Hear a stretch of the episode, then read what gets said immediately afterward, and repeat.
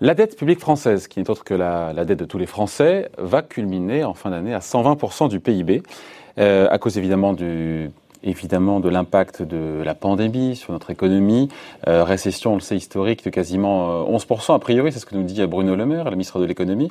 la France qui n'a pas eu d'autre choix, évidemment, que de s'endetter pour éviter ben voilà, une spirale, une dépression encore, encore plus grave. Bonjour Mathieu.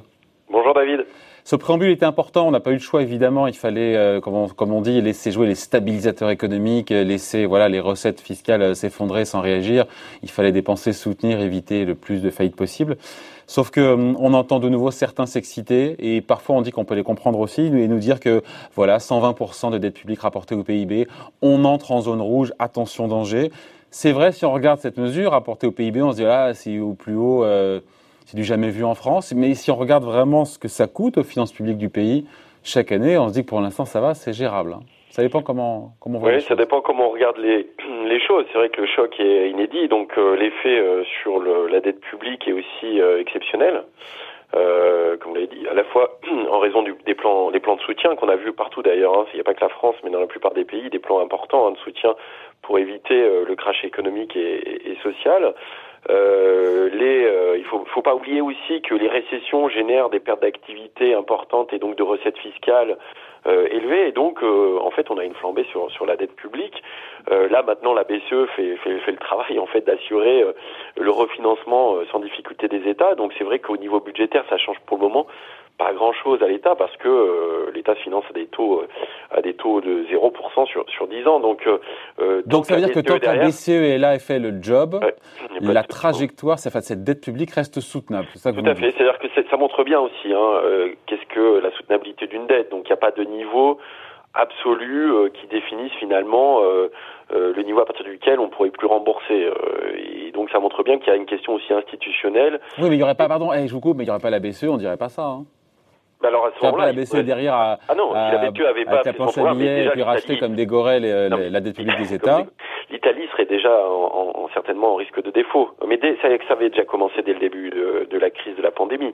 C'est-à-dire qu'on avait vu déjà euh, des fortes disparités sur les marchés euh, obligataires euh, publics, hein, et l'Italie était déjà euh, dès le début dans l'œil du cyclone, euh, à la fois parce que la crise sanitaire été élevée, euh, que la dette italienne était déjà, on va dire, la moins sécurisée d'Europe, de, de, en tout cas la plus risquée. et donc la BCE, pour éviter un éclatement de la zone euro, un risque d'éclatement, travail-là d'un programme d'urgence de rachat de dette. Et donc on voit que bah, la BCE sécurise justement oui, mais jusqu'où, Mais jusqu'où, Mathieu Est-ce que ce que fait la BCE est tellement puissant, hors norme, mais à la mesure de ce qu'on vit, euh, que finalement, il n'y a que ça qui compte et la France n'a pas besoin de rester crédible auprès des investisseurs, des marchés et peut dépenser sans compter? Parce que parce qu'à court terme, la BCE est là. je ne crois pas, qu'on puisse dépenser sans compter, parce que la question du remboursement se posera certainement euh, à un moment donné. Là, on est dans une euh, des mesures d'urgence, des mesures d'urgence.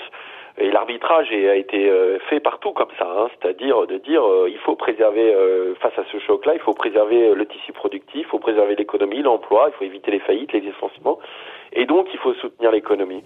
et ce, cela, on, on l'a vu partout. et quand on voit les programmes qui sont mis en place par les autres banques centrales, que ce soit aux États-Unis, au Japon, au Royaume-Uni, c'est aussi colossal. On a des choses qui sont quand même hors normes. Mais la question, c'est est-ce que c'est tenable au niveau mondial? C'est plutôt ça. C'est-à-dire la France, finalement, fait partie de ce, ce, ce, ce jeu de cartes hein, euh, global, hein, euh, n'est finalement qu'un pion euh, à travers tout ça. la France en elle seule n'est pas plus à risque qu'un autre pays globalement, hein, peut-être à part, par l'Allemagne, mais finalement n'est pas dans une situation qui est, qui est tellement plus à risque que Donc les ça veut dire que c'est pas de la science-fiction, on n'est pas à l'abri qu'un jour les marchés prennent peur, s'interrogent. La menace, elle est lointaine dans l'inconscience, mais, mais elle n'est pas impensable. Bah, elle n'est pas impensable. La, la, la, vraie question, c'est euh, si la BCE change de, de stratégie. C'est euh, plutôt le rôle des banquiers centraux euh, qui est extrêmement important et qui rendrait à ce moment-là insoutenable le refinancement des dettes. Et, et ça, ce qui poserait beaucoup de difficultés. Alors on n'est pas dans ce scénario-là parce que les conséquences seraient dramatiques. il y aurait beaucoup plus à perdre qu'à gagner. Mais il y aura quand même la question de la sortie de crise qui va se poser. C'est-à-dire que la BCE a accepté de jouer le rôle en fait d'assureur, hein, de prêteur en dernier ressort, de façon à garantir que ces dettes coûtent peu cher.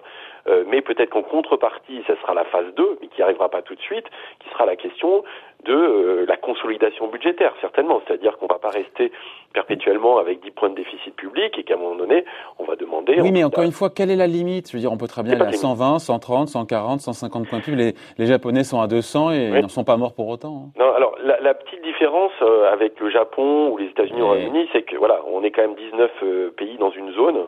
Euh, et donc, euh, la politique monétaire va s'appliquer à ces 19 pays. On voit que justement, cette gestion-là entre les pays d'Europe du Nord et du Sud peut être différente. Et on voit bien le, petit son sur la question de la monétisation, de la dette, la dette perpétuelle.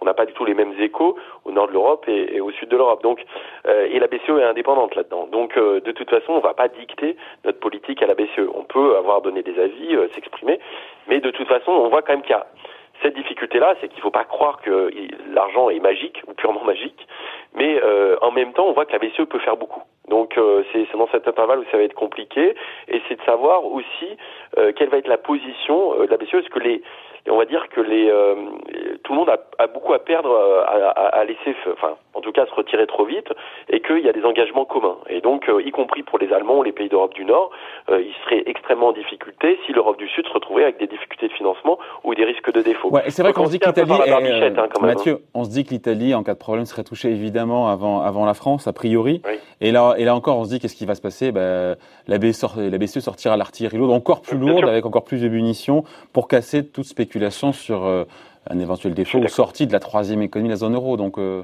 Oui, mais du coup, ça, ça, montre bien que la contrainte politique est difficile derrière. C'est-à-dire que euh, on, voit que quand euh, les États ou les banques centrales ont besoin de trouver des ressources pour financer des crises, et donc là on est vraiment face à des crises euh, très importantes, euh, il y a des possibilités de dégager. Donc ce qui est difficile après, c'est du coup de revenir à une situation normale euh, et de dire bah non, mais en fait il faut quand même faire des efforts budgétaires, il faut trouver des nouvelles ressources pour euh, financer les dépenses.